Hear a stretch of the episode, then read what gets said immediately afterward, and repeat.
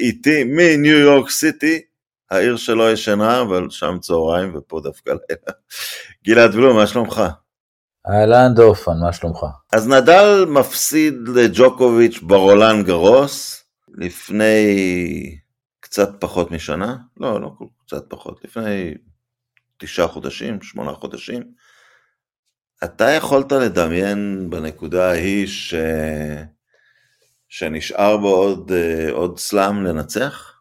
לא, אבל אתה יודע, הספדנו אותו כבר עשר פעמים, וגם את פדרר הספדנו, ואת ג'וקוביץ' עוד לא הספדנו. כל פעם שהוא uh, יוצא להתקף, לתקופה של חצי שנה וניתוחים, ואתה אף פעם לא יכול לדעת, uh, אומרים שאתה לא יכול לדעת מה יקרה, אבל, אבל עכשיו ההיסטוריה מוכיחה שכל פעם שהם חוזרים, בייחוד נדל, אם יש איזה קצה של סיכוי שהוא ייקח, אז הוא יהיה שם ויעלה את הרמת ערנות שלו לכזאת שאתה יודע, הוא מבין שעם הכוח הנפשי שלו הוא יכול 80-90 אחוז מהטורניר אצלו, ואת השאר הוא ישלים כבר ביכולת, ויש גם זה וגם זה.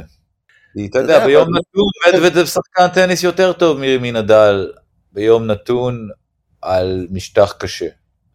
בשנתיים שלוש האחרונות לפי התוצאות. בשנתיים האחרונה הוא יותר טוב גם מג'וקוביץ' אפילו, ונדל נכון. בעליל לא מסתדר עם ג'וקוביץ', אז מה הוא עושה אחרת, אתה יודע, מה, מה פה הבעיה במצ'אפ של, של מדוודב, אתה יודע, כי יש פה מצב, מדוודב כבר מנצח את ג'וקוביץ', או לפחות שקול לו, ג'וקוביץ' מנצח בקלות את נדל, אבל מה נדל מצא במדוודב שהוא, שהוא מצליח איכשהו למצוא שם איזה פרצה? מה שקרה, אני בדיוק עכשיו אה, הסתכלתי לפני הפוד הזה כדי שאני ארענן את הזיכרון שלי, מה קרה בדיוק בנקודה הזאת שבה זה היה בדרך ל-3-0 קליל, 6-2, 7-6, 3-2 ו-40-0. ופתחתי את זה בדיוק בנקודה הזאת כדי לראות בדיוק מה קרה. ומה שקרה זה שנדל השחקנים הגדולים הם מבינים שבנקודות המכריעות לא צריך להיות ספקטקולרי. צריך לעשות את מה שהביא אותך להיות טוב, מה שהביא אותך לנקודה הזאת, שאתה בגמר ב- ב- של ה Australian Open, ומה שקרה זה שמדוודב הריח פתאום את, את ההיסטוריה הזאת, והוא התחיל להגיד לעצמו איזה משהו כמו, אני הולך לנצח את נדל עכשיו 3-0, ולמנוע מכל האוסטרלים המעצבנים האלה שמעודדים אותו. את ההנאה הזאת של ה-21. אבל uh, ברגע שהוא, הוא, גם הפרשנים פה בג'ים קורי ומקנלון דיברו על זה, שהוא פשוט, הוא, he got tight, נכנס לאיזה צ'וק קטן, ירידת מתח או עליית מתח שהקפיאה אותו, ופתאום הוא התחיל לעשות טעויות מחויבות, בלתי מחויבות, שהוא לא עשה בשתיים וחצי מערכות שקדמו. אי אפשר להסביר את זה בדרך... אה, אבל אני אומר, גלעד, אוקיי, היית ב-0.40 כדי לשבור, משבר קטן במשחק, לא נעים. נדל הגיש לשנייה והפסיד, טייברק כואב, הגיש למשחק והפסיד. אני אגיד לך מה ההבדל. ההבדל הוא שנדל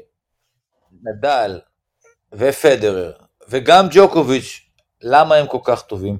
יש להם את היכולת העל-אנושית הזאת לשחק כל נקודה בלי עקבות של מה שקרה לפני זה. הם מבינים את המתמטיקה הפשוטה, שכל נקודה יש לה את אותו ערך, ולכן אין להם בגאג'. אתה מבין, אתה מבין, הם, נדל, הוא לא משנה, הוא היה down 40-0, עדיין את המאה אחוז שלו הוא ייתן. ושחקנים דיברו על זה גם, אה, ודיברתי על זה גם עם דודי סלע למשל, שאמר לי, הוא שיחק נגד נדל, הוא שיחק, פדרר, מדי פעם אתה מקבל איזה free point ממנו, רוב השחקנים יש להם איזה גיימים, אבל עם נדל אין free point, אין, גם שהוא גמור, אתה יודע שאת הטעות הבלתי מחויבת אתה צריך לחפש במקום אחר, בייחוד כשזה crunch 2, ומה שראיתי פה, שמתחילת, מהרגע שהתחלף המומנטום, אז המטחנה התחילה לעבוד, המטחנה הזאת של ה-survival, שהוא פשוט אמר לעצמו, אני לא מפספס, ועוד כדור, ועוד forehand cross, ועוד forehand cross, ועוד forehand cross, מה שהוא עשה זה שהוא פשוט כתש אותו, לאט לאט כתש אותו, ותוך כדי שהוא קוטש אותו הוא גם נקטש, אבל הכוח הנפשי שלו הוא כזה שהוא הצליח להפוך את המומנטום ממש ברגע האחרון מבחינתו, ואז כשהוא הריח את הדם, אז גם כשהוא נשבר, כשהוא הגיש ושהוא נשבר, הוא המשיך לשחק כאילו כלום. שחקן אחר, אתה יודע, זה כמו בכדורסל שאתה מוביל ונותנים לך שלושה בשנייה האחרונה וזה פתאום הולך להערכה, רוב הקבוצות זה ישפיע עליהם. אצל אנשים כמו נדל זה לא משפיע, בגלל זה הוא גדול, בגלל זה הוא, הוא פשוט משהו שאתה יודע, אתה מגרד את הראש ולא מאמין שאתה רואה דברים כאלה. אה, אז בוא ניכנס לדברים כאלה, ואתה יודע שאני חושב על נדל, אני חושב על שני דברים שאתה אומר לי המון פעמים בשיחות שלנו, על, שאתה מספר לי על אימון טניס. Uh, למי שלא יודע, uh, גלעד הוא מאמן טניס כיום, ידוע בעיקר בתור זה בארצות הברית, ולא רק אחד השחקנים הגדולים שהיו לנו. ואתה אומר לי שני דברים, אחד שיש מקום מאוד בעייתי בהתפתחות של ילדים, שהורים או הסביבה שלהם, גם בגלל שהם משלמים הרבה כסף על אימוני טניס, uh, מצפים לתוצאות. מצפים שהמאמן יגיד להם למה הוא לא זכה באליפות אה, מזרח בוסטון עד גיל 13 אה, על מגרשי חמר, וזה מתייתר כי נדל אומן בתוך המשפחה. אה, והדבר השני גם קשור למשפחה, שאתה אומר הרבה פעמים ילדים נשברים תחת לחץ של הורים, והרבה פעמים זה גם הורה מאמן, יצא עכשיו הסרט על ריצ'רד וויליאנס, הן לא נשברו, הם היו שתיים, זה עזר להם כנראה. אבל נדל אומן על ידי הדוד שלו, שיש לך פה את כל האהבה וההשקעה שישים הורה, אבל מצד שני משאיר לך בבית שני הורים נורמליים שלא טוחנים לך בראש על, ה, על ה serve שלך או על ה backhand שלך. אולי עלית על נוסחה שדודים יתחילו לאמן את האחיינים שלהם. בתור טרנד. לא, אבל אתה מסכים איתי שהורים שמאמנים ילדים זה פוטנציאל להמון בעיות. מסכים איתך לחלוטין, וזאת נקודה מעניינת. זאת נקודה מעניינת, כי אין הרבה דוגמאות שדוד מאמן את האחיין. אני נגד זה, למשל, יש לי אה, ארבעה בנים, אחד מהם השני, הוא קיבל כישרון, אה, ירש כישרון, או קיבל, הוא מוכשר בצורה פנומנלית. למזלי הוא בחר בכדורס... בכדורגל, והוא בא לטניס פעם בשבוע בקטנה, זה הספורט השני שלו, אני לא מתעסק איתו. יש לי את העוזרים שלי, מאמנים שעובדים איתו, ואני בעיקרון חושב שזו טעות לאמן ילד שלך מבחינה אנושית, זה יפגע ביחסים ושום דבר לא שווה את זה, אפילו לא ווימבלדון. אז אני כן משחק איתו, ועד לפעמים אני אומר לו, אם זה היה שיעור הייתי אומר לך לעשות ככה וככה, אבל זה לא שיעור. אנחנו משחקים בכיף. ולפעמים אני הולך למאמנים ואומר להם, תגידו לו ככה וככה, אבל אני מסכים איתך שהעובדה שטוני גם קשר דם שאתה יודע שאין ספק שהוא רוצה בטובתך ולא איזה מאמן ג'רנימן, uh, וגם יש את הריחוק הזה שהוא לא ממש אבא, אז הוא יכול uh, לתת לו קצת space, אגב, הוא כבר לא מאמן אותו בשנים האחרונות.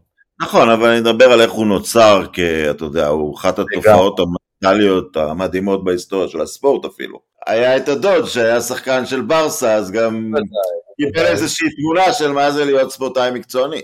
בוודאי, בוודאי, אנחנו אני חושב שיש איזו דוגמה, יש אה, סקר שאולי 30-40 אחוז מהספורטאים המקצוענים, יש להם אבא או דוד אה, או אח שהיה מקצוען. אה, זה גורם, גורם מאוד חשוב.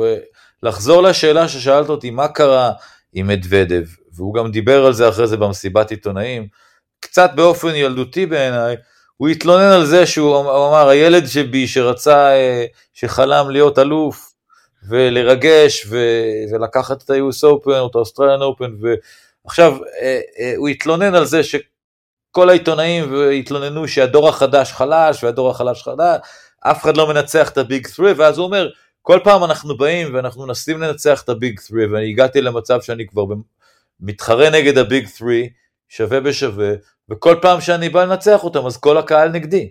אז הוא, הוא, היה תצ... הוא, הוא גם היה לו את העייפות של לשחק נגד נדל, וגם בתקופה, ב, ב, ברגעים המכריעים האלה, הוא נתן לקהל להיכנס לו לראש, אתה מבין? ראיתי עכשיו בריפלי, הוא כמה פעמים הוא פספס כדור, והקהל אה, עודד בטירוף את נדל, והוא עשה להם מחווה כזאת שלי, יופי, תודה רבה, באמת, אני מפספס כדור פשוט ואתם מוחאים כפיים. כל הכבוד לכם, זה ממש ספורטיבי, אתה מבין? זו התייחסות ילדותית לכל הנושא הזה, בגלל שעוד עשר שנים, כשמדוודב יהיה בן שלושים, ושתיים, שלוש, ויהיה לו עשרה אה, טורנירים גדולים ב, ב, תחת החגורה, ויבוא איזה ילד קטן וינסה להדיח אותו, אז הוא, כל הקהל יהיה בעדו. גם כשג'ימי קונורס התחיל לשחק, הוא היה וילן. נד, נדל, נדל התחיל את דרכו כספוילר, אתה יודע. של... בדיוק, הוא היה ספוילר, ואז אמרו, אה, הוא השתווה, ל... הוא כבר לוקח את, את פדרר בקביעות, הוא מסתכל לו בלבן של, של העיניים, הוא משתווה לו, הוא מוביל עליו בעת ווד, אז הוא התחיל לקבל רספקט. אל תשכח שטניס זה הספורט הכי אריסטוקרטי שקיים בכלל. תחשוב, אתה יודע את ההיסטוריה, עד שנות ה-40 או ה-30, האלוף המכהן בכלל לא היה צריך לשחק טור... אה, את הטורניר. בשנה אחרי זה הוא היה מגיע לגמר אוטומטית. כולם כן. היו צריכים להתחרות, והוא היה צריך להגן על התואר עם משחק אחד. אתה מודע לזה, נכון? לא עד שנות ה-30, קצת יותר מוקדם זה נגמר, אבל הייתה תקופה כזאת, כן. אוקיי, אז המנטליות היא שאם אתה לוקח את ווימבלדון והקלישאה של, של להגיע לטופ ואחרי זה יותר קשה, אבל בווימבלדון והעילה הזאת, וגם כן זה שנדל היה בכל כך הרבה גמרים במעמדים האלה, זה בשבילו עוד יום עבודה. גמר גרנדסלאם זה כמו יום עבודה בשבילו, אתה מבין? ובשביל שחקנים שמגיעים פעם ראשונה או שנייה או שלישית, לוקח להם חמש, שש, אה, לנדל אני חושב לקח לו שישה או שבעה גמרים עד שהוא זכה בראשון. כן. נדל זכה בסלאם הראשון שהוא השתתף פה, כי זה היה בפריז. אז זהו, אז, אז אתה מבין, בגלל זה הוא אה, מסתכל על לנדל, אה, לנדל יכול להשתחוות במונחים של הישגים וטורנירים גדולים. היה ציוץ מאוד יפה, מרגש ממש, של פדרר. הוא בירך אותו במילים חמות, גם ג'וקוביץ', ג'וקוביץ' אתה תמיד אומר, הוא מנסה קצת עכשיו אה, לשפר את מעמדו בדעת הקהל, אבל אתה מרגיש באמת שבין פדרר ונדל אין, אין שנאה, אין את הדם הרע שהיה בין מקנרול ללנדל, בין אגסי לסמפרס, וזה חסר לך? זה בכלל נחוץ שהרמה היא כזאת? תראה, העניין הוא שמקנרו ולנדל, כן, הייתה ביניהם שנאה, שנאה אישית, אבל בסופו של יום הם היו, זה, הם היו כמו אה, חבר'ה האלה ב-WWE, אחד צריך לשחק את הנבל, אחד צריך לשחק את הגוד גאי, אחד צריך לשחק את המשוגע, אז הם שיחקו את זה והם הבינו את זה, ובין לבין הם היו יושבים ודי מגחכים על זה, אתה מבין? אוקיי. אבל... היה אישי, כשזה היה בשיאו, זה היה אישי, אבל, אבל זה לא... כש, כשאני עבדתי uh, אצל מקנרו באקדמיה שלו, אז קונורס הגיע כמה פעמים, ומקנרו עשה לו יחס של VIP.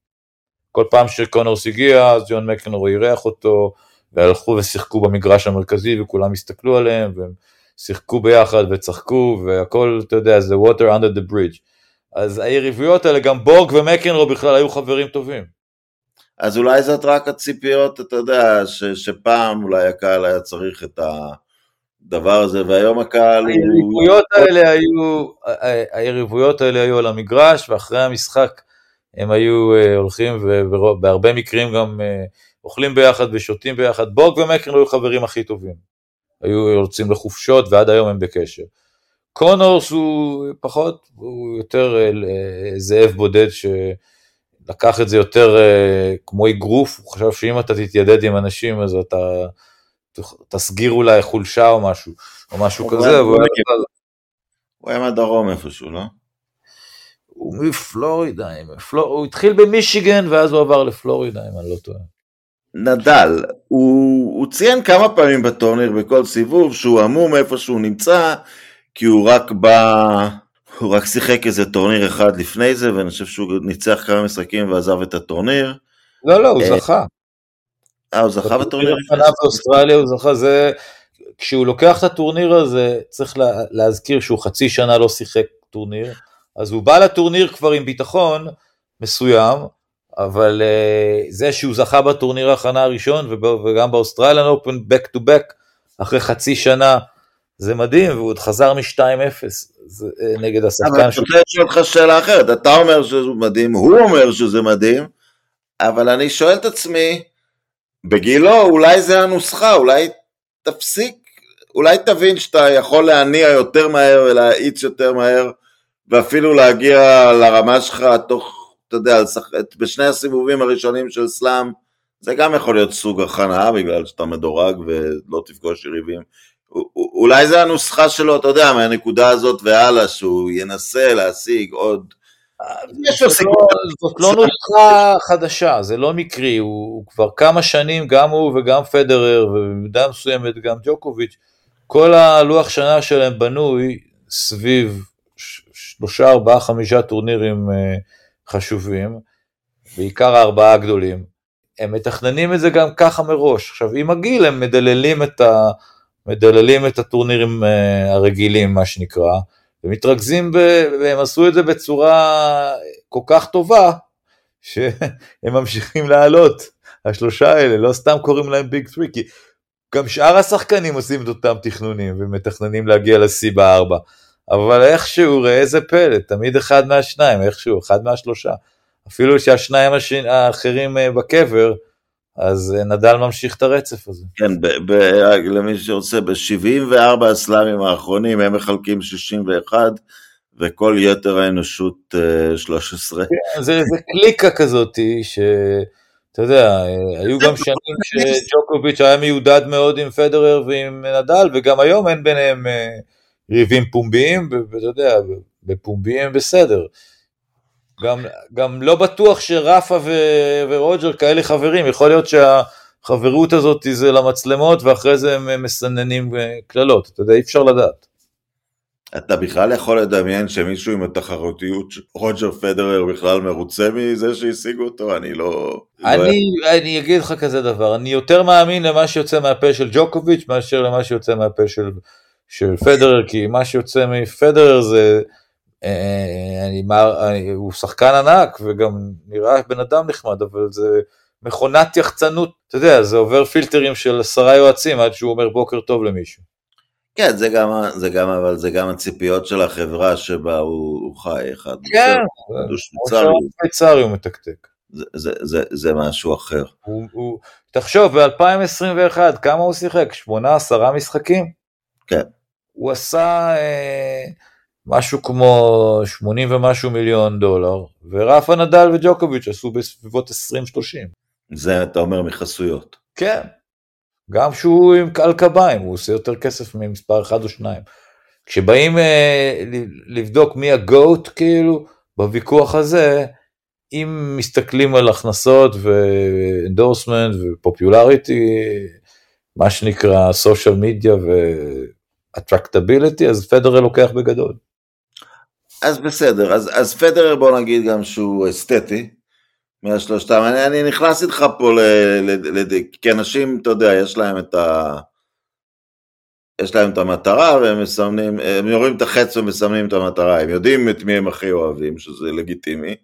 ואז הם... אבל איך שאני רואה את זה, אתה צריך, אה, תלוי מה השאלה שאתה שואל, מי העלה את הפופולריות של הטניס, מי היה הכי מוכשר, כנראה אני אגיד פדר. אם אתה תשאל אותי, תביא כל אחד מהם ביום הכי טוב שלו, משחק את הטניס הכי טוב, אני אגיד ג'וקוביץ', ואם תגיד לי שיש משחק אחד אחרון לשחק על גורל האנושות, צריך לשלוח שחקן אחד, אני שולח את רפה. זה, זה תלוי מה אתה קובע בתור הקריטריון שלך, אז מה הקריטריון שלך?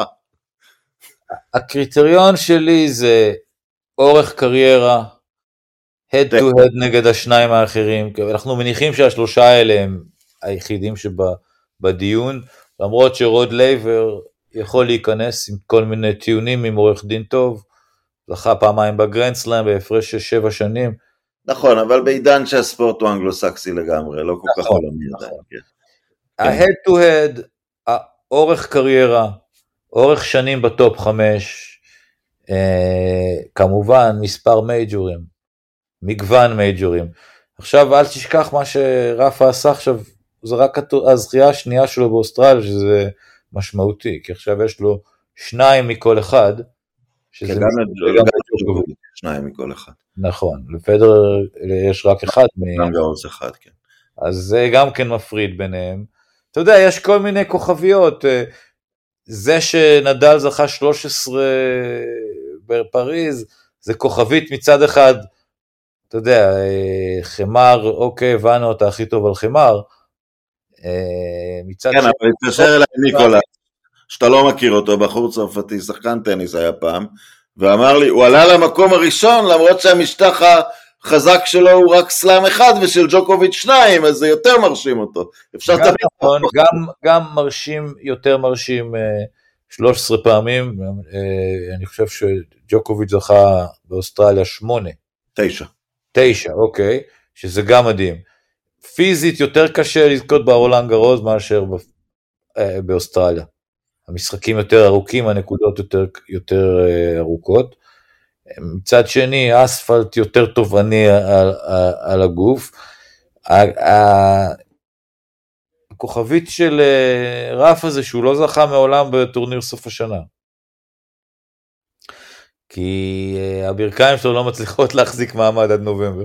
כן, הוא גם לא טוב בתוך האולם. וגם כן, הטוב משלוש על משטח קשה, אולם זה המשטח הכי גרוע שלו, שמאפשר ליריבים האחרים למקסם את היתרונות שלהם עליו. שזה, אתה יודע, נקודות קצרות ועליות לרשת ואסים. כיוון שאני אוהד שלו, אז אני אומר, הטוב משלוש, כלומר טניס בנות. נכון, נכון, אבל אתה צודק. הצד השני. אם היית שם לי עכשיו אקדח בראש בשובר שוויון, רפה, מקום שני ג'וקוביץ', ופדרר אה, מקום שלישי עם כוכבית, כי הוא היה החלוץ הראשון שאפשר בכלל לאנשים לחלום על להגיע ל-20 מייג'ורים. אני לזכות פדר יגיד שאני חושב שאם הם לא היו קיימים, הוא היה זוכה ביותר, כי הוא פשוט אוהב לשחק וממשיך, והיתרון שלו על כל שחקן אחר, והיציבות שלו מכל שחקן נכון. שהוא טיפה היא עצומה. אני חושב שרפה וג'וקוביץ' אולי בלי האחרים לא היו כל כך טובים בעצמם, כי אותם מניעה תחרותיות. לגמרי, לגמרי, וגם כן הכרונולוגיה עזרה לג'וקוביץ', בגלל ש... אה, השחקני, אתה יודע, היה את פדרר, שזה prototype אחד, ואז כולם אמרו, וואו, אפשרי לשחק טניס מושלם עם backhand יד אחת, קרוב לקו הבסיס, הרפתקני, אגרסיבי, עם סיכונים, וגם אסתטי וגם להיות קלאסי, וגם להיות ספורטאי למופת. לא הבינו מאיפה זה בא לו, זה כאילו, זה שילוב של מקנרו, בורג ולייבר, וגם כן המנטליות של אדברג, מבחינת הנחמדות. אז אה, זה משהו שלא לא ציפו, כי זה נגד את הרוח ש, שנשבה, הרוח שנשבה היא prototypeים של לנדל ובורג. ואז רפה בא והביא את הנוגדן, אמר, מה, אם מקים אלפיים כדורים עם topspin מטורף ל backhand של פדרר, אז הוא אנושי והוא יישבר. הוכיח את זה פעם אחרי פעם, ואז ג'וקוביץ' אמר, רגע, אני צריך גם לשחק קרוב לקו האחורי, גם חבטות שמה שנקרא penetrating כמו פדרר, שהכדור יעשה משהו אחרי שהוא קופץ, וגם חוסן מנטלי ופיזי לעמוד במרתונים ולעשות defense כשצריך, בסגנון של פדרר, ושיפר את הסרב, שיפר את התזונה שהוא לא יקבל התכווצויות, ועם הניסיון, ועם הגיל, ועם הכרונולוגיה שהשניים האחרים איבדו רבע צעד, אה, עקף אותם למעשה. עד עכשיו. כן. הוא היה במסלול עקיפה, ופתאום נדל באיזה טוויסט של העלילה, פתאום הגיע עוד פעם עם 21, ואיזה חבר שלי שאל אותי, אה, שלח לי טקסט, וואו וואו וואו, מה עכשיו ג'וקוביץ' עושה, אוכל את הלב, זורק את המחשב לטלוויזיה. לא, הוא מתאמן. לא, לא, הוא עכשיו מתאמן בשביל הפרנץ' אופן כדי להגיע ל-21, ובחישוב שלו, אם הכל ילך טוב, אז אחרי ווימבלדון הוא יהיה ב-22. יש לו רק את הבעיה הזאת של להתחסן או משהו כזה. מה אתה חשבת על הסיפור הזה? אני חשבתי שהאוסטרלים, שאני 50% אוסטרלי טכנית, אבא שלי זיכרונו לברכה אוסטרלי למהדרין, ויש לי שם משפחה ואני מחשיב את עצמי כאוסטרלפיל, אה, אה, הם אכזבו אותי בהתנהגות שלהם, מה שהם עשו, כל הכבוד למה ש... לקוביד וזה, מה שהם עשו לג'וקוביץ' היה די חוסר כבוד. מצד שני, אין לי שום סימפתיה לג'וקוביץ', כי אני התחסנתי כמו כולם, וגם אני יודע שאם לא הייתי מתחסן כנראה הייתי אה, אה, אה, יכול להתגבר על זה, כי אין לי מחלות רקע ואני בכושר טוב, ועדיין לא זקן. אבל עשיתי את זה בשביל אה, טובת הכלל, בשביל למנוע אי נעימויות, ואם הייתי משחק טניס אז גם הייתי עושה את זה, ואם הוא רוצה לזכות באוסטרליאן אופן, היה צריך לעשות את זה. זאת הדעה שלי. הזכרת... איך שהם עשו את זה היה מגעיל, כאילו כבר לא... כן, היה צעד פוליטי באיך שהם עשו את זה, זה אני יודע, כי גם עקבתי אחרי הסיפור עם חברים אוסטרלים שם. היה דוחה. מצד שני, הסיבה שזה היה פוליטי, כי הציבור היה 280 יום בלוקדאון במלבורן, והממשלה קלטה שהציבור רוצה משהו כזה, וג'וקוביץ' מישהו היה צריך להגיד לו, תשמע, האוסטרלים שבדרך כלל אוהבים אותך לא כל כך איתך בעניין הזה, ואם הוא היה משחק בסוף... לא, זה היה פיאסקו, היה מכות, היה, היה, זה היה נגמר באלימות. היה יוצא מגיל מאוד. כאוס, כל נקודה שלו היו שורקים לו בוז, והוא היה נאלץ כן. לפרוש. אז אני רוצה לסיים בזה שציינת שאתה חצי אוסטרלי ולעבור רק לצד השני. למשחק אנשים, ואתה יודע, אנחנו כבר כמה שנים שומעים על הדבר הבא לכאורה אחרי סרינה, אז קוקו גוף אנחנו לא יודעים עוד כמה זמן עד שהיא תבשיל, ונעמי אוסקה מתמודדת עם בעיות, היא כמובן נכס עצום תדמיתי לענף, ובאה בחורה חמודה, עברה את המשבר שלה, פרשה מטניס, חזרה, ואני אומר, היא טורחת להגיע לטורנירים ולזכות בהם, והיא כבר uh, שלושת רבעי דרך לסלאם הקלנדרי, ואני לא יודע כמה אתה... היא אבוריג'ינית, שזה ציבור, בוא נגיד, היה עדיף להיות שחור בדרום אפריקה של האפרטהייד או שחור בארצות הברית של הסגרגציה, כנראה מאבוריג'יני, זה, זה ציבור שממש... אה, אה, דוקה, ואם נדל זה הסיפור הגלובלי הגדול, זה סיפור מקומי מדהים מהשברתי. מדהים, מדהים. מדהים גם שהיא פרשה והלכה לשחק קריקט, ואז חזרה. זה, זה מגניב אותי את הסיפורים האלה. וגם אתה... כי, כי יש עניין בטניס אנשים שבגלל ההבדלים הפיזיים, נשים אמורות להיות בטופ כבר ולהתחרות על הסלאמים שהם 18, 19 והם ילדות. גברים כיום אין להם כל כך תקווה לזכות בגיל הזה, אז אולי יש בעיה ממה מתפרנסים בינתיים, אבל הם לא צריכים, להת... כשהם מתמודדים על הסלאמים הגדולים הם כבר אנשים יותר בוגרים, כי הם בדרך כלל כבר 25 וצפון, אני... מאז נדל לא זכה בין עשרה בגרנד סלאם, לנשים זה קורה כל הזמן. אמ, אתה, אתה, אתה מסכים לזה שאתה, שאצל נשים יש יותר שריפה מוקדמת בגלל זה? כן, יש גם קטע ביולוגי כמובן, שנשים מתפתחות אה, פיזית. אה, נכון, בגלל זה הן יכולות לזכות בסלאמים בגיל 18, אבל אז הן צריכות לסחוב ציפיות בגיל מאוד צעיר, אז אחת כמו ברטי אמרה זה לא מתאים לי, אבל באמצע שנות ה-20 שלה זה כן מתאים לה.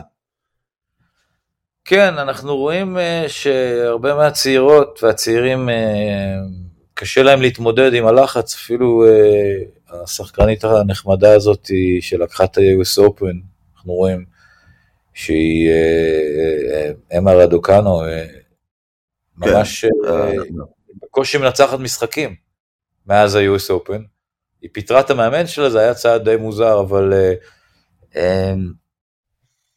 אשלי ברטי זה סיפור, זה סיפור מעניין מאוד, גם בגלל מה שאמרת שהיא פרצה פחות או יותר מאוחר יחסית, אה, אבל מה שיפה אצלה זה שהיא ורסטילית, היא משחקת, לא נעים להגיד, היא משחקת כמו גבר בשנות ה-80, בסגנון של שנות ה-80.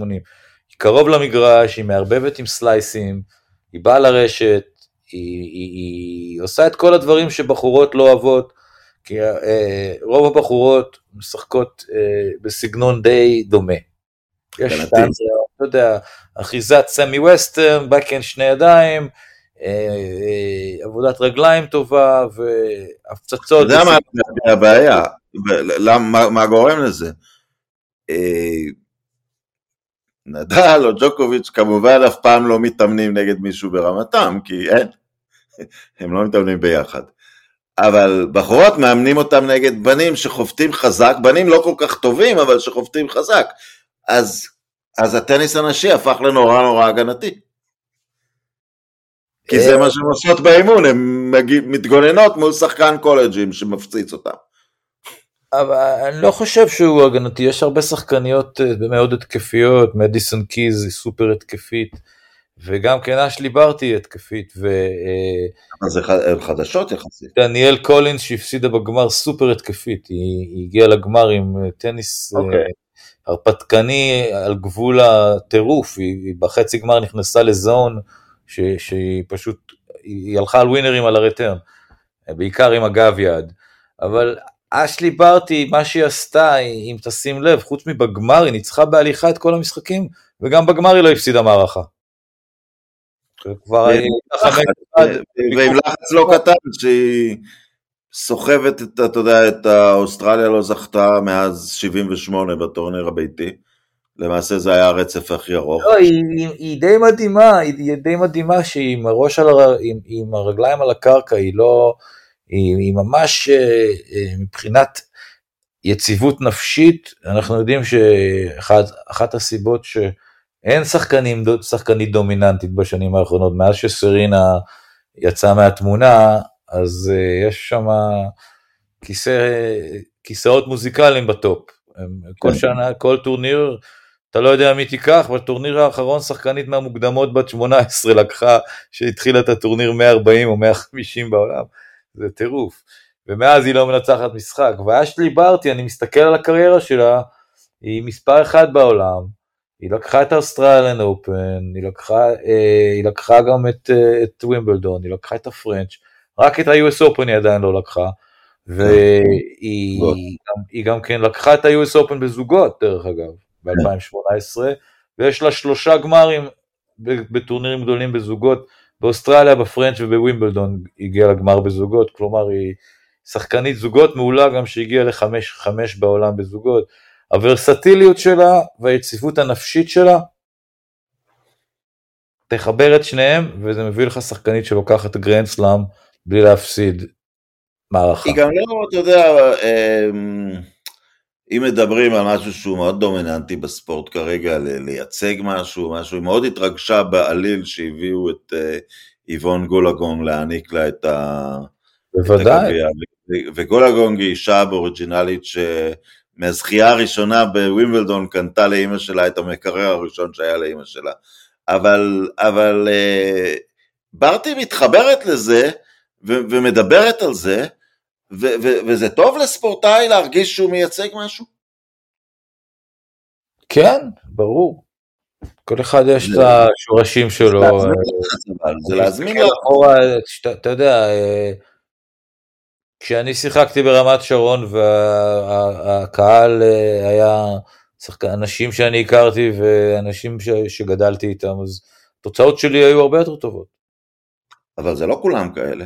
דווקא עמוס נדמה לי, לא, בארץ תמיד קצת היה לו קשה.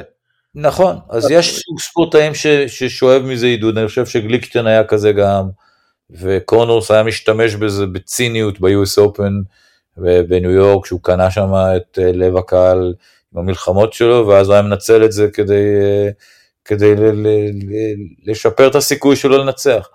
אז אה, את עמוס, עמוס זה מקרה מיוחד, כי היו לו משחקים שהוא היה אדיר בארץ, זה לא שהוא לא היה, הוא לא נתן הצגות מול הקהל הישראלי, הוא נתן, אבל אה, הוא, הוא נהנה לנצח בדייוויס מול קהל עוין, זה עשה לו תענוג, בייחוד בצ'כיה, צ'כוסלובקיה. אני ראיתי זה, הם, הם עשו לנו טריק לפני המשחק, נעלו את, ה, את חדר ההלבשה. אחרי האימון, החימום, חיממתי את העמוד לפני המשחק עם, עם, עם מצ'יר, וכשחזרנו לחדר ההלבשה, פתאום באורח פלא המנעול, אה, היה, החדר היה נעול והאיש תחזוקה נעלם. ואחרי חצי שעה באורח פלא, עשר דקות לפני המשחק, התגלה האיש עם המפתח, ועמוס היה בקריזה, חשבנו שזה יפגע, הוא עלה כל כך מפוקס, והם השתעלו, הוא היה זורק את הכדור בסר והם השתעלו, וזה לא הפריע לו, כי הוא, הוא שם לעצמו מטרה, אז יש כאלה שאוהבים לשחק גם מול קהל עוין, זה עושה להם את זה טוב. אני חושב שמדוודב הוא כזה, אבל בסופו של דבר, זה נכנס לו לווריד. כל התמיכה הזאתי, בסוף, הוא נתן לזה להפריע, להפריע לו. כן, הוא גם דיבר על זה שהוא הופלא בגלל שהוא היה רוסי, אבל דיברנו על, אה, דיברנו על אש ברטי והתמונות של הקהל שחיכה לה בחוץ היו מאוד מרגשות והכתירו את הטורניר כמרגש במיוחד, ובא נדל יום אחרי זה ואמר פי שלוש מרגש. פי שלוש. אה, טורניר טוב לטניס, uplifting. מאוד מאוד טוב, כי פיקלבול לוקח הרבה הרבה לקוחות. טורניר שנכנס להיסטוריה, גם זכייה אוסטרלית בצד אחד וגם נכון. שבירת השיא בצד השני.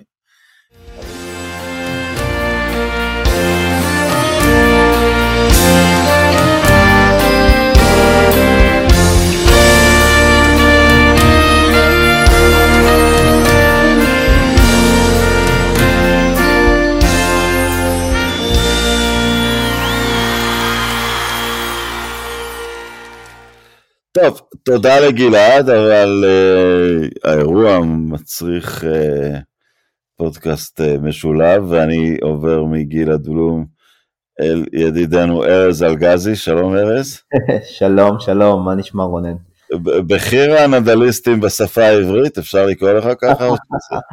תודה, תודה. אני אה, לא, לא יודע, אולי הכי פעיל, אבל אה, יש... אה, נדלולוג, הם מגלים יותר ויותר, פעם היינו כת קטנה ונרדפת, אנחנו לא שמה כבר. כן, ועם ההצלחות אנחנו מגלים עוד עכברים. כן, אנחנו תנועה עולמית. אבל כן, אבל, אבל אתה יודע, זאת אולי השאלה הראשונה.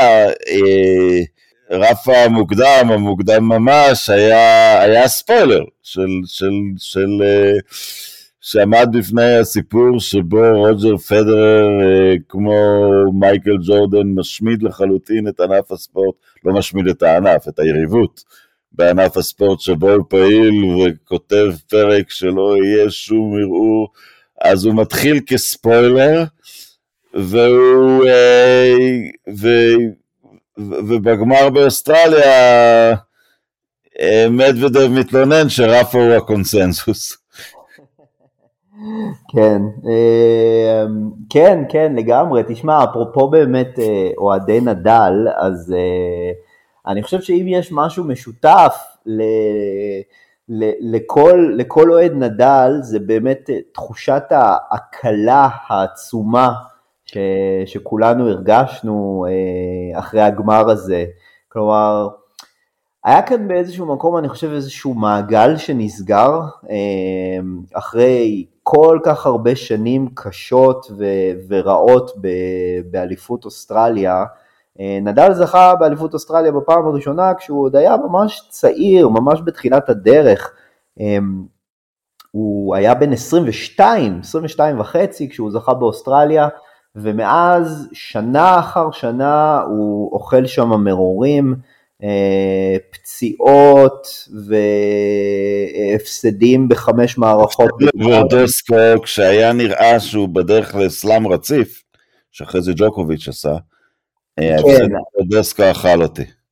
לא, זה, לא, לא, אתה מתבלבל. זה הפעם היחידה שרפה ניסה ללכת לרפה סלאם, זה היה באוסטרליה 2011, ואחרי שהוא זכה בכל, בעולם כן. ווימבלדון US Open ב-2010, ואז הוא ניסה לזכות גם באוסטרליה.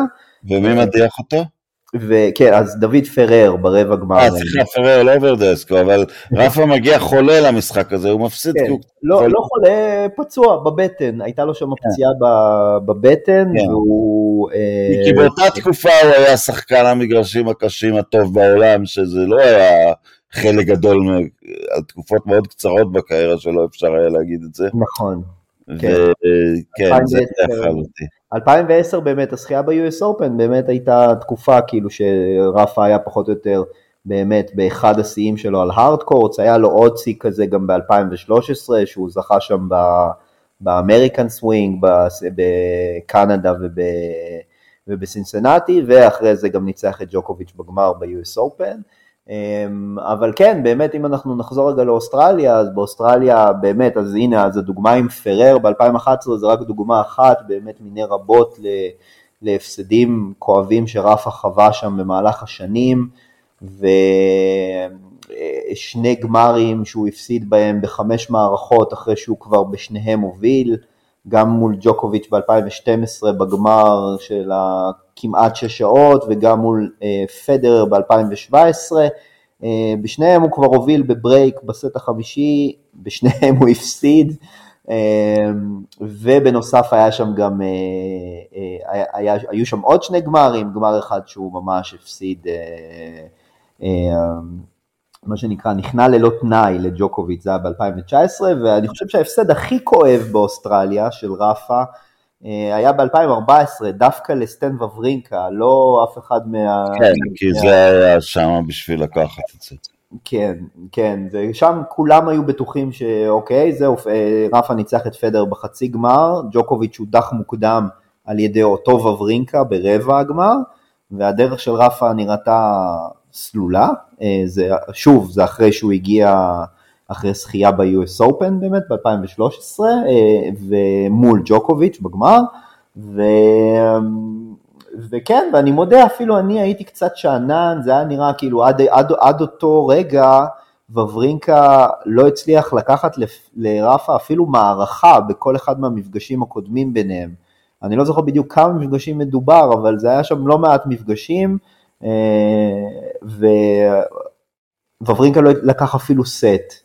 וזה באמת היה הפסד כל כך כואב מכל מיני סיבות, גם כי רפה פשוט לא היה מסוגל להיות שם תחרותי בגלל הפציעה שהייתה לו בגב, והקהל חשב שהוא, אה, שהוא עושה איזשהו gamesmanship, שהוא ירד לקבל שם טיפול אה, רפואי בין, ה, בין הסט הראשון לשני, וכשהוא חזר היה ברור לכולם שהוא פשוט אה, בקושי מצליח לזוז, ועדיין הוא לא פרש והמשיך ואפילו הצליח לקחת סט, כי וברינקה כבר לא ממש הצליח להבין איך הוא אמור לשחק עם הדבר, עם ה... עם ה... עם רפה שבאמת היה נראה כמו צל של עצמו ועדיין עמד ונלחם שם ובסוף בטקס באמת זה היה באמת שובר לב לראות את רפה כאילו הוא מודה לקהל ואומר שהוא מבטיח שהוא יחזור וינסה ושלמרות שהרבה פעמים כבר לא היה לו שם מזל והחוסר מזל הזה נמשך גם בשנים שאחרי זה אבל כולנו, כולנו, כל אוהדי נדל, אנחנו אה, אבל הנה האירוניה, אתה יודע. עברנו את הצלקות האלה. אנחנו הנה האירוניה, היו תקופות שכבר אמרתי, לא, נדל לא ישיג את השיא כבר, כשפדרר חזר לנצח קצת ושמר על יתרון של שתיים שלושה ושנדל היה ממש גמור, אולי אפילו בשנים 15-16. כן. אה, ואז, אתה יודע, אז, אז הגעתי לתקווה, וכשרפה לקח את ה-19 בארצות הברית, אמרתי, זה הנקודה הראשונה שאני כבר מצפה ויהיה מאוכזב אם הוא לא ישבור את השיא, וה-20 היה על הדרך עוד, עוד רולן גרוס, ואז עסקים ממש שמפסידים את הרולן גרוס לג'וקוביץ', שכבר מגיע מאחורה, ו- וג'וקוביץ' שחקן חמר עצום, אה, ואתה אומר, אם גם זה נכנס למחנה ג'וקוביץ', אז, אז בסוף, רפה לא לוקח את זה במקום שהוא אמור לקחת את זה, ובמקום המקולה... אף באוסטרליה, כן. כן, זה, זה, אם, אתה, אתה, אתה איש כדורסל קצת, ראית את הריקוד האחרון? בוודאי, ראיתי אז זה כמו שג'ורדן ביוטה הרחוקה מול הקהל המורמוני, אז, אז באוסטרליה הרחוקה, המגרש הכי חסר מזל שלו, דווקא, דווקא שם ובפיגור 2-0, אה, כי זה בסופו של דבר, אני אגיד לך משהו, אני הייתי במקרה במשחק שפדרר שבר את השיא בניצחון על אנדי רודיק, 16-14 בחמישית, אבל לא משחק ענק. הדשא והכדורים והמזג האוויר אותו יום, אי אפשר היה לענות על סרב. משחק... לא היו כמעט ראלים, משחק מזעזע. משחק שפדרר ש... לא הצליח לשבור את, אה, את רודיק אפילו פעם אחת, והשבירה היחידה שהייתה לו כל המשחק הייתה בגיים האחרון של המשחק. כן, כדי לקחת את זה.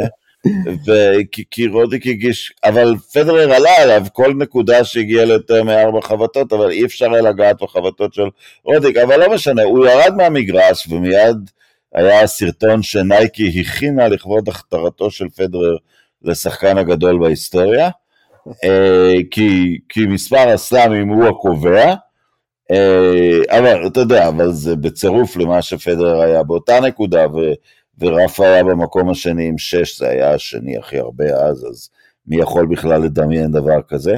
ועכשיו כשהשיא סוף סוף נמצא אצל רפה, נדמה שזה אבל לא נשפט על ידי אנשים כ... כמשהו שהוא לבדו מכתיר אותך להכי גדול, אבל אני אגיד שבסופו של דבר, אתה יודע, שאלת הגדול בהיסטוריה היא שאלה היסטורית, ו...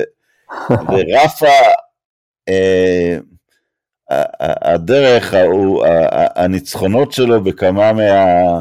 וההפסדים, בכמה מהמשחקים הגדולים בהיסטוריה, ברוב האפוסים הוא נמצא שם, באחד מצידי הרשת, והוא פשוט כותב סיפור יותר גדול, הוא, הוא לא ייקח את השיא ב-6-2, 6-3, 6-1 ברולנד גרוס, הוא ייקח את השיא באוסטרליה מפיגור 2-0, כן. הוא יציל 0-40, כי זה, מייקל ג'ורדני, זה לכתוב סיפור, זה לא רק לנצח. ועל זה, על זה אני חושב שצריך לדבר, בדיוק על זה, אני חושב ש... אני, אגיד לך את האמת, אני... אז בוא נדבר על זה.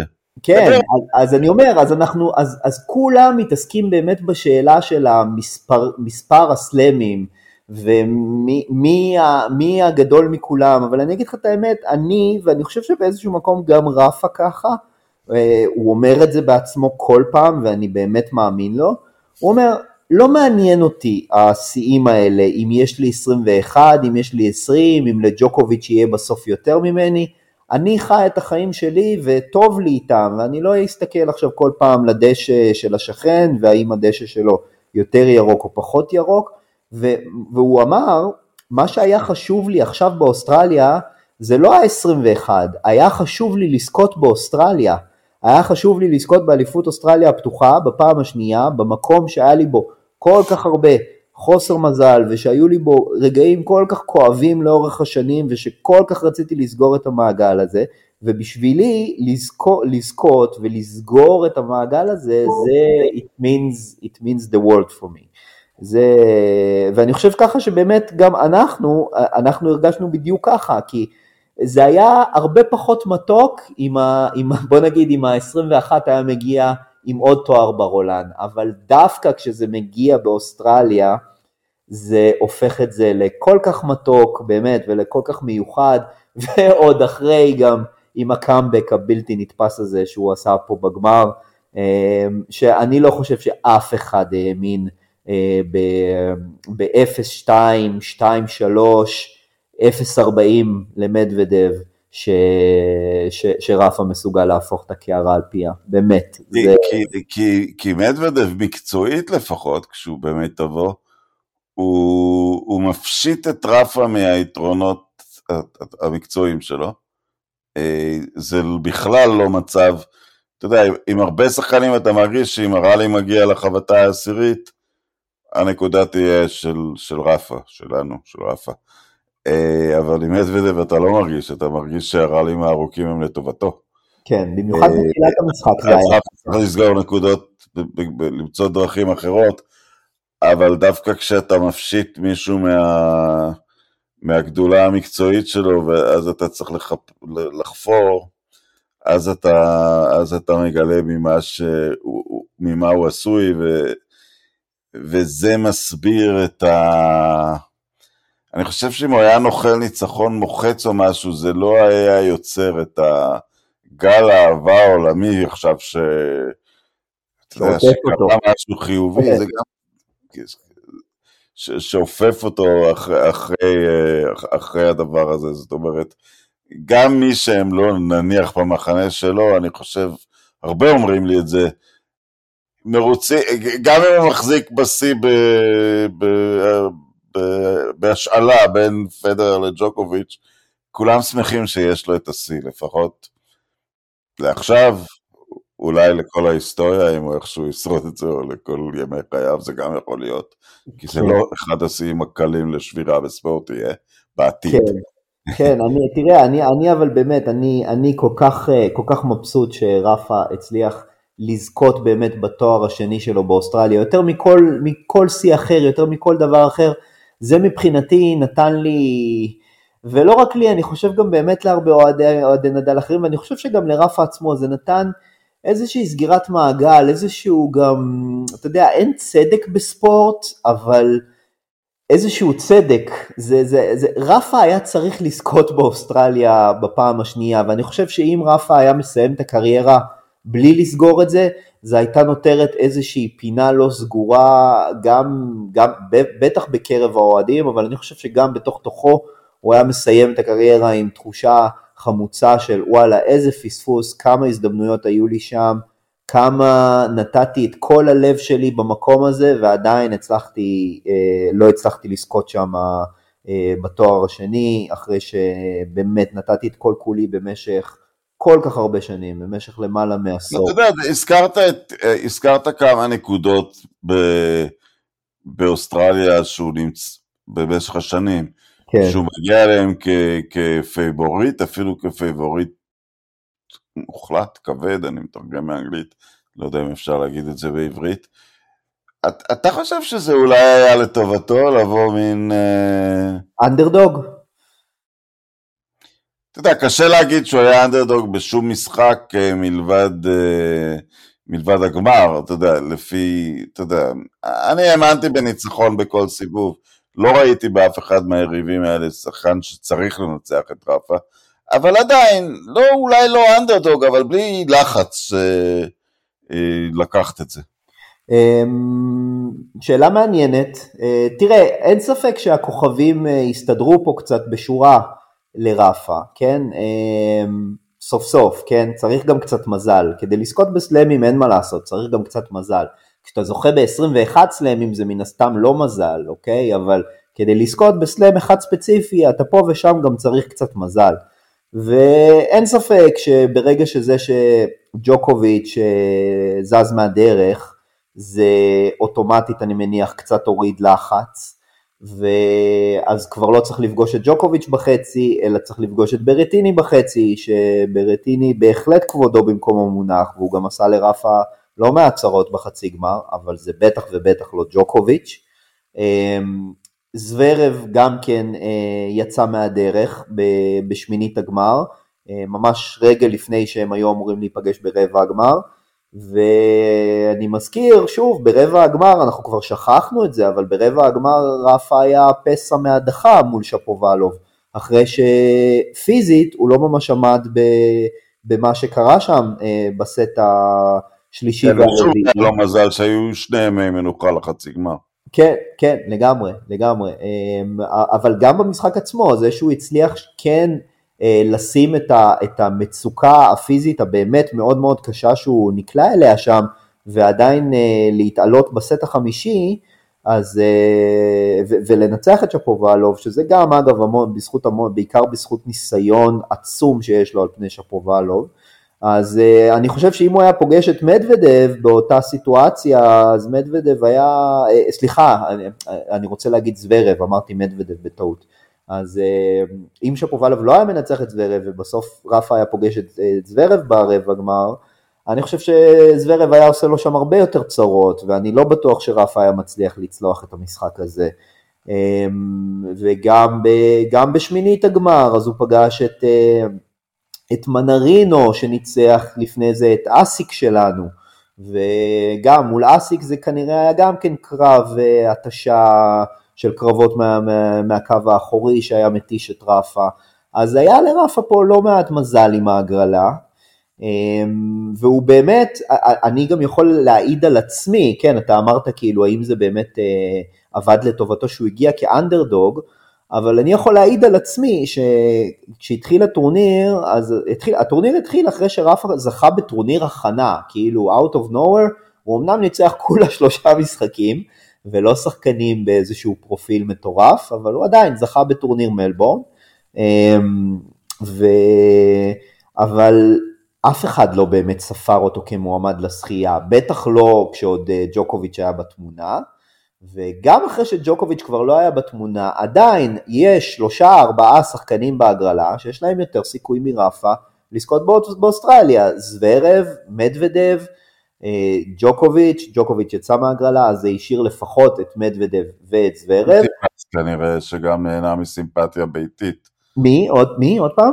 ציציפס עם... אה, וציציפס, כן, נכון, וציציפס גם, אני לא יודע אם לציציפס היו יותר סיכויים מרפה לזכות, אבל אין ספק שביום נתון הוא בהחלט יכול לנצח את רפה, והוא גם עשה את זה שנה שעברה, אחרי שרפה כבר הוביל עליו 2-0, והוא ניצח אותו 3-2.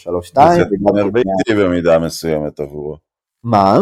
סליחה? לציציקה זה קצת טורניר ביתי בגלל אוכלוסייה יוונית. בגלל אוכלוסייה יוונית, כן. זה לא מאוד עזר לו מול מדוודב בחצי גמר, אבל כן, נכון, אתה צודק, זה גם... אה, הוא לא מקבל אהדה גדולה שם. אמ, תראה, המשחק בין מדוודב לציציפס בחצי גמר היה, מבחינת הקהל הוא היה די, די מוזר, כלומר, מדוודב עושה פחות או יותר, אפשר גם לדבר על זה אחר כך, מדוודב עושה כל שביכולתו כדי uh, לעצבן את הקהל, כלומר, הוא לא כל כך אכפת לו, זה כאילו, זה קצת כזה ביצה ותרנגולת, מצד אחד כאילו הם, הם מתחילים איתו, ואז הוא ממשיך איתם, ואז אה, נוצרת איזושהי דינמיקה כאילו שהם אה, מראש כבר נגדו, ו... ואז הוא מתבאס מזה אחרי זה כשהוא מגיע כאילו לגמר מול רפה ו...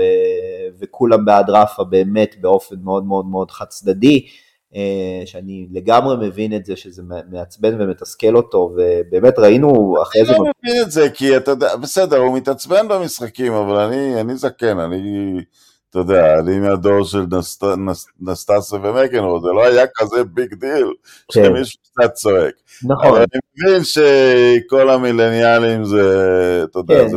וגם, אבל, אבל אנחנו לא צריכים... לא, אבל אני אומר, אני יותר שופט אופי של בן אדם, לא שהוא בדופק 140 ואודה ולא אבוש.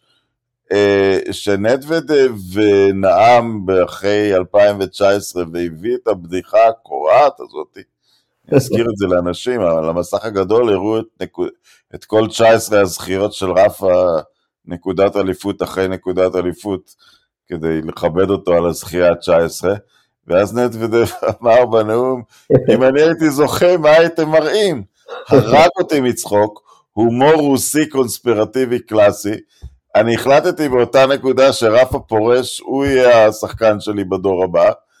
Uh, הוא אוהב לדבר עם עיתונאים, שכעיתונאי אני, אתה יודע, אני, אני מעריך את התכונה הזאת, היא מקהילה את החיים. Uh, אז אני לא מבין מאיפה הוא כל כך מרגיש שנוא, ופתאום שנוא, והוא גם האשים שלא רוצים שרוסי ינצח. תראה, תראה, אני אגיד לך ככה, קודם כל אני גם גילוי נאות, אני מת על מדוודב, אוקיי? אני לא, אפילו לא בדור הבא, כלומר הוא מבחינתי מיד אחרי רפה, הוא, הוא הבא בתור. לא, אני... אבל כי אתה אוהב אותו, הוא חיסון נגד ג'וקוביץ'. לא, לא בגלל זה, לא בגלל שהוא החיסון נגד ג'וקוביץ', אני מאוד אוהב, א', אני אוהב את הטניס שלו, אני מבחינתי כמה שיותר אה, חורני, כמה שפחות אסתטי, ככה אני יותר אוהב את זה, כמה שיותר אה, ללכלך את ה... את ה... להתפלש בבוץ מה שנקרא, אה, למרות שמדוודב לא אוהב חמר, אבל הוא בהחלט אוהב להתפלש בבוץ, הוא, הוא לא מפחד מלהיכנס לראלים ארוכים, ובסוף אני, אני גם אוהב מאוד את האופי שלו, אני לא אוהב את איך שהוא מדבר לשופטים, אני חושב שהוא לגמרי out of line שם, אבל אני, אני כן מאוד אוהב את זה שהוא אה, עומד על שלו ושהוא עושה, אה, יש לו את הדרך שלו, המיוחדת שלו, ושהוא הולך איתה. רגשות. כן, ותראה, ואני אגיד לך, אחרי, במסיבת עיתונאים שלו, אחרי הגמר, אני גיליתי משהו שלא, שלא ידעתי עליו, מסתבר שהוא בן אדם שהוא גם מאוד מאוד רגיש, הוא כאילו... כן, כן, אני אומר, הוא מראה את הרגשות שלו, הוא מדבר כן. עליהם. לא, אבל זה לא רק שהוא מראה את הרגשות, הוא גם רגיש, הוא נפגע בקלות. ומה שקרה פה לדעתי זה שהוא פשוט אה, לקח אישית את מה, ש... את מה שקרה פה עם הקהל, ולדעתי זו הייתה הטעות שלו, שהוא לקח את זה אישית. והוא לא היה צריך לקחת את זה אישית, כי אם הוא היה הולך לא כל כך הרבה אה, אה, אחורה בהיסטוריה, הוא היה רואה שגם בגמר ווימבלדון 2019, אז זה היה בדיוק אותה דינמיקה, בדיוק אותה דינמיקה בין ג'וקוביץ' לפדרר כמובן, שהקהל היה כל כך חד צדדי לטובת פדרר, וזה מול שחקן שהיה באותו שלב עם 16 אה, תארי גרנד סלאם, כן? לא מול שחקן שהיה לו תואר גרנד סלאם אחד, אוקיי? כן. ולפני כן, לפני כן בגמר ה-US Open ב-2015 זה היה אפילו עוד יותר גרוע בין אה, ג'וקוביץ' לפדרר. הקהל פשוט עשה שם את המוות לג'וקוביץ'. עכשיו ג'וקוביץ' מן הסתם כאילו... אה, זה ג'וקוביץ', הוא... מה? כן, נכון. הוא חסין מנטלית לכל... בדיוק, זה, זה מה שרציתי להגיד, ג'וקוביץ' הוא כאילו קלאס אחד מעל בכל מה שקשור למנטליות ולהתמודדות עם מצבים כאלה, אבל מדוודב הוא, הוא מה שנקרא, הוא נפל במלכודת, הוא ממש נפל במלכודת, הוא היה... אה, הוא לא, הוא לא השכיל להבין שזה לא אישי נגדו, שזה כל שחקן אחר בסיטואציה כזו שהיה מוביל על רפה 2-0 בגמר ורפה היה לוקח את הסט השלישי ופתאום יש משחק אחרי אין משחק, כל הקהל היה בעד רפה, לא משנה מול איזה שחקן. זה גם לא משנה אפילו מי בא והוא בעד האנדרדוג ו... או לא בעד האנדרדוג, כן. בנקודה מסוימת, הרי אנחנו חיים בדור של הייתי שם. הייתי שם, לקחתי סלפי. אה, אנשים מבינים שהם על סף, הייתי שם כשרפה חזר ב-2-0, שזו הפעם היחידה, ושבר את שיא הסלאמים באותו משחק. הייתי שם שרפה כבר היה זקן ונדוודב ניצח 3-1, את מי זה מעניין. נכון, נכון, כן. כן. אגב, אני לא אוכל לספר לנכדים שלי שהייתי שם כשרפה זה, בגלל ש... אוסטרליה לא הכניסו תיירים, אה, לא מכניסה תיירים כרגע, אבל ברור לך שאם כן היו, אז אני חד משמעית הייתי טס לשם אה, בשנייה שהייתי יכול. רפה לאן, והנה שאלה כמעט אה, שבה אני לא מסכים אולי, או אני רוצה להעלות תיאוריה, גם דיברתי על זה קצת עם גלעד באמת, לגבי רפה עצמו. הוא כל הזמן דיבר שהוא לא מאמין איפה הוא נמצא עם הכנה כל כך קצרה וחצי שנה שהוא לא שיחק. אבל אני חושב רגע בקול רם, אולי זה בכלל הבלופרינט לעתיד. תוריד לגמרי את הלחץ. אה, לא, כי שחקן ברמה של רפה אורנוב, לצורך העניין, שני הסיבובים הראשונים בגרנד סלאם הם גם חלק מההכנה. אתה יודע, הם, הם עוברים אותם בעיניים עצומות. אה, אפשר גם להפסיד בהם. אפשר גם להפסיד בהם, אבל טורניר אחד לפני זה, היכולת של שחקן ותיק אה, לעבור מהילוך ראשון לרביעי, או רביעי, אתה מבין כמה אני זקן, כשגדיתי ילד, ההילוך הרביעי היה ההילוך הכי גבוה במכוניות. מהראשון לשביעי, כן, אה, הם עוברים אותו הרבה יותר מהר, כן? כן. ג'וקוביץ' עובר את זה תוך כדי משחק בכלל.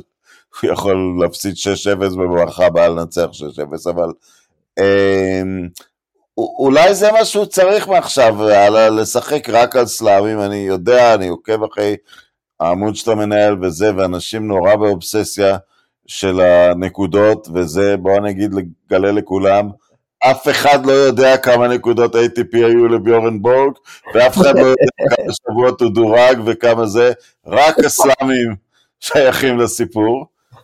אה, אז אולי זה משהו שצריך לעשות עכשיו, להיכנס להכנות קצרות כאלה ולבוא פנתר לטורנירים.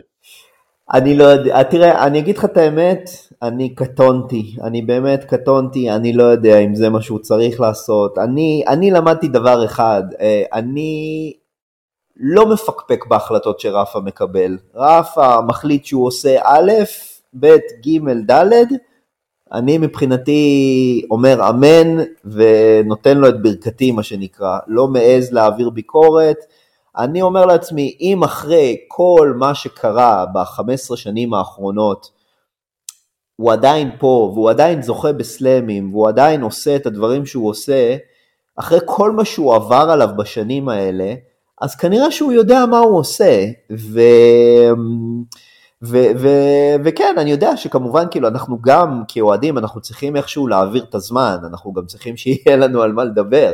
אז אנחנו מדברים, נו, אז מה יהיה הטורניר הבא של רפה? נו, ומה אתם חושבים, הוא יוותר על הרולנד? נו, עוד כמה סלאמים הוא יזכה השנה לדעתכם? אה, נו, אז בסוף, כאילו... בוא נגיד שהוא גם, גם, גם אישי, אבל בנושא הזה, כי חשבתי על, ה, על הדרך אה, הארוכה ועל העדות אחרות שלי בספורט. אה, במשך השנים. העדה היחידה שיש לי הגדולה בספורט היא, היא למנצ'סטר יונייטד, והם באמת לא זכו באליפות מלידתי עד שהייתי בן 25. אה, אז כל הילדות שלי כאילו לא הייתה בכלל בסימן מה שאנשים אולי שזוכרים את תקופת פרגוסון הייתה, אבל... ואז התחילו לזכות בסיטונות. לא, נכון, אבל כשזה קבוצה, אז אתה אומר, זה יגיע, כי הקבוצה לא נעלמת, התחלפו מאמנים וזה, אבל פה זה קריירה של בן אדם, היא תיגמר. כן. זה יכול להיגמר בלי השיא גם, זה לא... אתה יודע, מנצ'סטר יונייטד, אפילו עכשיו היא במשבר, היא תזכה יום אחד באליפות אירופה, זה ברור, כי אתה יודע, נכון. הגלגל מסתובב בין כל המועדונים היחסית גדולים האלה, ולכל אחד יש את התקופה שלהם, אבל עם שחקן בודד שאתה אוהד אותו, זה, זה סיפור אחר, הוא, אתה יודע, he can fall short. מסכים איתך, ולכן אני אומר, צריך באמת להתמוגג מכל שנייה שיש לנו. כל משחק שהוא עולה לשחק צריך להתמוגג וליהנות ולהעריך את זה. ואגב, אתה עכשיו מחזיר אותי למשהו שהתחלתי להגיד מקודם ואיכשהו קפצנו לדבר על מדוודב, אז באמת, אני כאילו כשרפה התחיל את הטורניר הזה, אז אני מודה, אני לא, לא ספרתי אותו, כאילו אני אמרתי לעצמי, טוב, אוקיי, מגניב שהוא פה, אבל הוא לא יעבור רבע גמר, כאילו, זו הייתה הערכה שלי. ופתאום כשהוא הגיע לשמינית גמר והוא קיבל את מנרינו, פתאום אז התחלתי להאמין שוואלה, אולי, אולי, אולי אם כל הכוכבים יסתדרו להם בשורה, אז יש סיכוי. אה, בכלל, האמנתי שיעלה לגמר אגב. מה זה? אני האמנתי שהוא יעלה לגמר, אבל לא דמיינתי שיש לו סיכויים מול מדוודב, הוא בקושי ניצח אותו ב-2019 שמדוודב יותר צעיר והוא יותר נכון, חזק. נכון. ועכשיו מדוודב כבר עם אליפות סלאם נגד ג'וקוביץ', הציל את התחת של כולם, כי אם ג'וקוביץ' היה עם הסלאם הקלנדרי והשיא, אז הוא היה קרוב לסגור את הדיונים, כן. הציל את התחת של כולם. ואני אומר, לא חשבתי שיש לו איזשהו סיכוי עם, מדוודב. אני, אני לא חשבתי שיש לו עוד אפילו לפני כן, גם מול זרב, שהם היו אמורים להיפגש ברבע, אבל, אבל אה, תשמע, ברגע שראיתי שזבר, שמדוודב פגיע מול אליסים ברבע גמר, אז אמרתי, וואלה, אולי יש, עוד, יש סיכוי לנצח את מדוודב, כאילו, כי מדוודב, הוא באמת היה נראה כמו קיר שאי אפשר לעצור אותו בכל הסיבובים הראשונים וגם הזיכרון הטרי מה-US Open, מה שהוא עשה שם לג'וקוביץ' בגמר, זה באמת היה נראה כאילו מכשול בלתי עביר בעליל, אבל אחרי המשחק מול אליסים הוא היה שם נקודה מהדחה, אני מזכיר, אז אמרתי וואלה, אולי כן יש סיכוי, ובאמת המשחק, המשחק הזה התפתח בצורה, באופן מאוד מאוד שונה ממה שאני חושב רוב האנשים חשבו, כלומר, באמת רפה, רוב הראליז הארוכים, הוא הפסיד אותם בשתי המערכות הראשונות, ואנחנו היינו בטוחים ש... שכאילו, ש... אוקיי, זה עומד להיגמר, כי בעצם אין לרפה מה למכור ב... ב... ב... בראליז הארוכים, הסרף שלו לא ממש פוגע, ואז איכשהו משום מקום הוא פתאום העלה את הרמה והצליח להתחיל לנצח גם את הראליז הארוכים, גם פתאום הסרב נכנס. כמה מהדרופים שלו היו מהטובים שראינו? זה... רפה היה צריך, בוא נגיד ביום ראשון, הוא היה צריך לשלוף את כל ארסנל הנשקים שלו, שהוא עבד ועמל עליו בעמל רב במשך 18 שנים בסבב, אה, שלמד את כל רזי המשחק והוא היה צריך פשוט לצאת. לא, אבל אתה יודע, דיברתי היום עם מישהו על צד היותר אנליטי של הדברים. אמרתי, אם, אם נחזור להיסטוריה אה, המוקדמת של האנשים, של, של, של הטניס, אז, אז פדרר עלה כשחקן באמת כליל השלמות, כמעט בלי חולשה, כמעט כל חבטה היא טובה. עד שחשפו קצת את הבקהנד שלו, ורפה עלה כשחקן חד גוני, בעיקר חימר, בעיקר ראלים, אבל זה היופי בחולשות. אם, אם, אם אתה בנוי על, על שלמות, יש מעט מאוד מקום לשפר, ואם אתה בנוי על תכונה אחת מדהימה, הפורהנד הענק שלו, ה topspin forehand, כן. ומבחינת משטח גם החמר, אבל אתה משאיר לעצמך המון המון שטח להשתפר, ופתאום, ואז אתה יכול בקיץ אחד, אתה, אתה בוחר דווקא את התכונה הכי חלשה, כמו שהוא עבד ב-2009 על הסרב השני, או על הזשון, הוא, הוא, הוא, הוא, הוא, יש כאילו מצבורים שלמים, אזורים שלמים להתפתח אליהם כל פעם. תשמע, אה, אם אה, אנחנו, אם אנחנו מסתכלים על, על רפה של 2005 ועל רפה של היום, זה חוץ מהדמיון הפיזי, שגם כבר אין הרבה דמיון פיזי, כי אז היה לו שיער, היום כבר אין לו, והוא גם כן. נראה בן 35 ואז הוא היה נראה בן 19, אבל. הוא לא נראה אותו שחקן טניס, זה, זה שני שחקני טניס שונים לגמרי, אין, כן. אין שום דמיון בין השני, כאילו יש קצת, אבל כלומר אם נגיד עכשיו היית מלביש מסכה על שניהם, לא בהכרח היית מזהה שזה אותו בן אדם, כי באמת הטניס של רפה עבר טרנספורמציה כל כך גדולה משחקן שבעיקר באמת כמו שאמרת הגנתי שמתבסס על ראליז ארוכים אה, בלי סרב גדול ועם בקאנד מאוד פגיע ושמסתמך רק על פורן ובגלל שהוא היה כל כך מהיר בזמנו אז הוא היה 90% מהפעמים הוא היה בורח לפורנד אז היום הבקאנד שלו הפכה להיות אה, נשק בפני עצמה, והסרב שלו הוא סרב התקפי, הוא הפך להיות שחקן התקפי שמקצר נקודות, המשחק רשת שלו הוא, הוא קרוב למושלם, באמת, כאילו כמעט אין נקודה שהוא עולה לרשת ולא מנצח את הנקודה. אה, והוא לא עולה גם כל כך מעט כמו שהוא היה עולה פעם. במשחק מול מדוודב הוא עלה המון לרשת וניצח כמעט את כל הנקודות. אה, ובאמת, אז אה, נדל... של 2008 נגד בווימבלדון, אה, ב-9-7 בחמישית, כן, אז הסרבר עולה רשת בנקודה לפני האחרונה, וזה כן. העלייה השנייה שלו לרשת בכל המשחק בווימבלדון. לא, הסרבן וולי השני בכל... הסרבן וולי השני בכל המשחק, כן. בכל המשחק, כן. כן.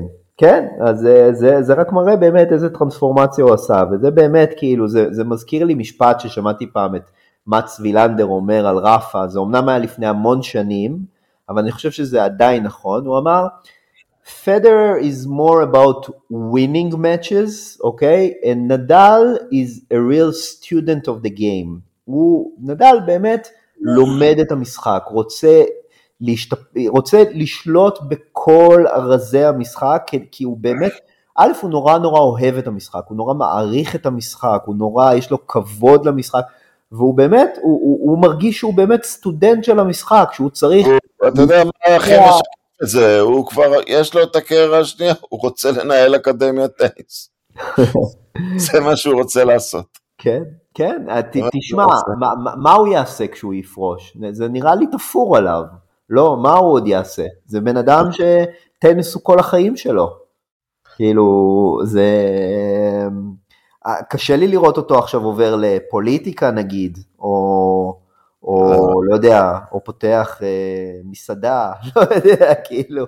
אז אה, אני אסיים בשאלה לא מה רפה יעשה אחרי שהוא יפרוש, מה אנחנו נעשה אחרי שהוא יפרוש. מה אנחנו נעשה.